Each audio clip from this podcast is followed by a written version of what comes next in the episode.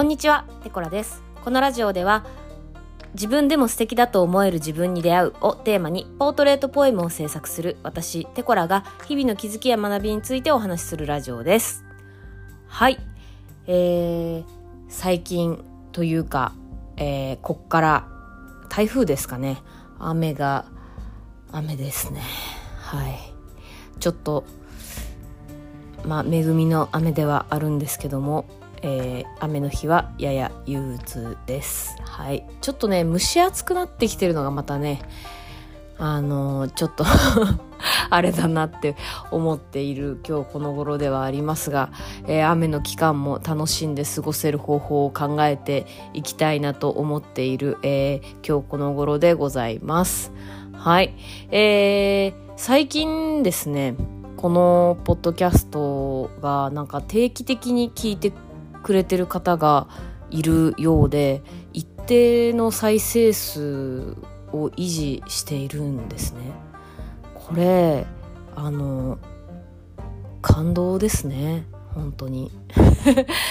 すごい嬉しいです。はい。皆さん聞いてくださって本当にありがとうございます。あの更新頑張ります。はい。はい、えー、そんなこんなでですね、今日お話ししようと思うのは、えー、ちょっとテーマにはまだなってないんですけども、あの、なんだろう、うん、人をレッテルで見ないってことですかね。はい。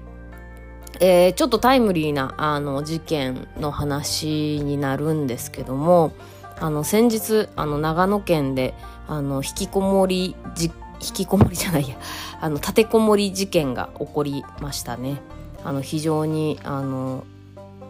悲惨というか、うん、悲しい事件でしたけども。はい。あの、まあ、この事件についてどうのこうのっていうことを述べるつもりはないんですけどもあの一つ気になったことがあったのでお話ししようかなと思いました。はい。で、えっ、と、私が気になったことっていうのは、その事件の、あの、犯人が分かった時に出た報道の一面が、あの、犯人は市議会長の息子っていう見出しが出てたんですね。で、割とその、いくつかのネットニュースでそういう見出しが出てて、なんかそれを見た時になんかその犯人の人生ってこれだったのかなってすごい思ったんですよ。うん、っていうのもそのそんなね4人の方が亡くなってあの一晩立てこもってっていうまああの最近の中では結構なあのでかいニュースというかなかなかな事件だったと思うんですけどもそのあの犯人のが分かった時にその犯人の個人の特徴やあのその犯人の職業とかその犯人そのものを指す言葉ではなく市議会長の息子であるっていう報道が先に出てきたというかがあの表立って出てきたっていうその報道のされ方を見た時になんかそのどこに行っても多分そのこの父親の息子っていう紹介のされ方だったりをしてきたのかなって思ってたんですよその犯人の方は。うん、あのまあ、比較的のどかなあの田舎町ということでしたけど事件は。で犯人は両親と一緒に住んでてまあその父親の経営する会社で働いていてっていう、まあ、非常にねその両親と近い関係の中でずっと生きてきてでおそらくはあのその町であの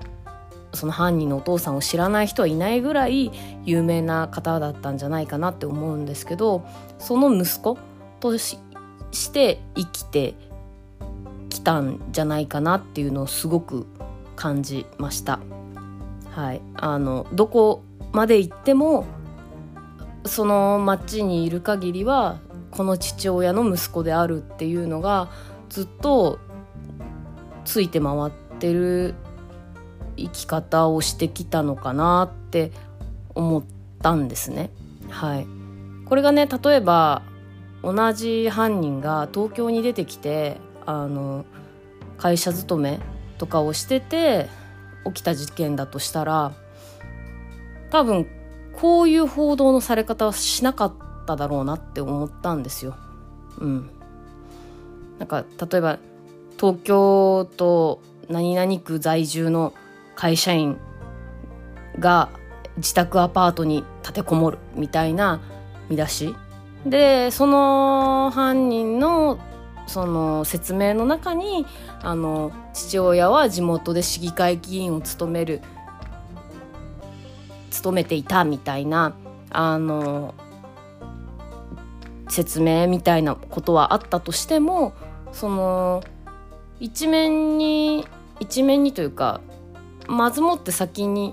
一面の見出しにその市議会長の息子であるっていうことが出てくるような報道の形にはなってなかったんじゃないかなって思ったんですよね。うん、ででまあこれはまああくまで私の憶測でしかないですしそのことがあのこの事件に関係していたりあのいい悪いじゃなくてなんだろうもしかしたらその犯人自身はそう紹介されることや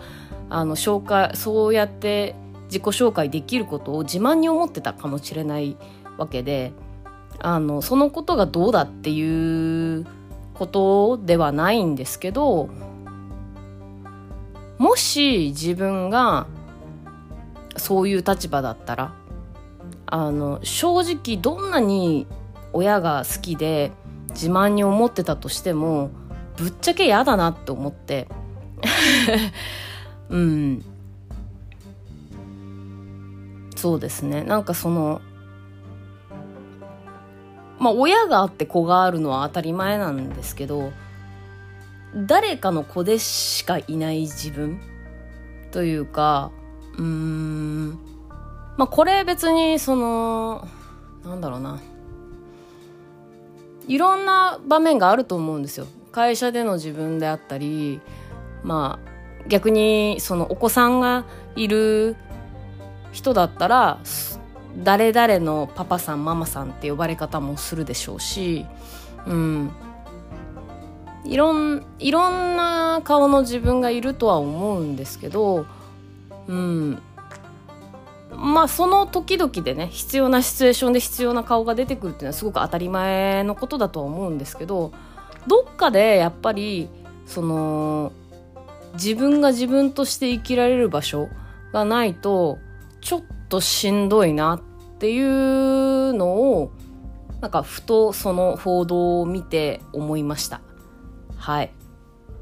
そうですね。うん。なんでまあ自分もそういう場所を持っていたいなと思うし誰かと接する時にやっぱりあの職業や肩書きとか、まあ、誰かが中心に対誰か別の人物が中心になっているところに対しての誰々っていう関係性だけ。だからなんだろうあの誰々の息子とかあの誰々のパパママとかっていうことだけじゃなくてあのその人本人を見れる付き合い方をしていける人でありたいなと、えー、思いました。はい。以上です、えー、最後までお聞きいただきましてありがとうございました、えー、今日も一日楽しんでお過ごしください。ではまた。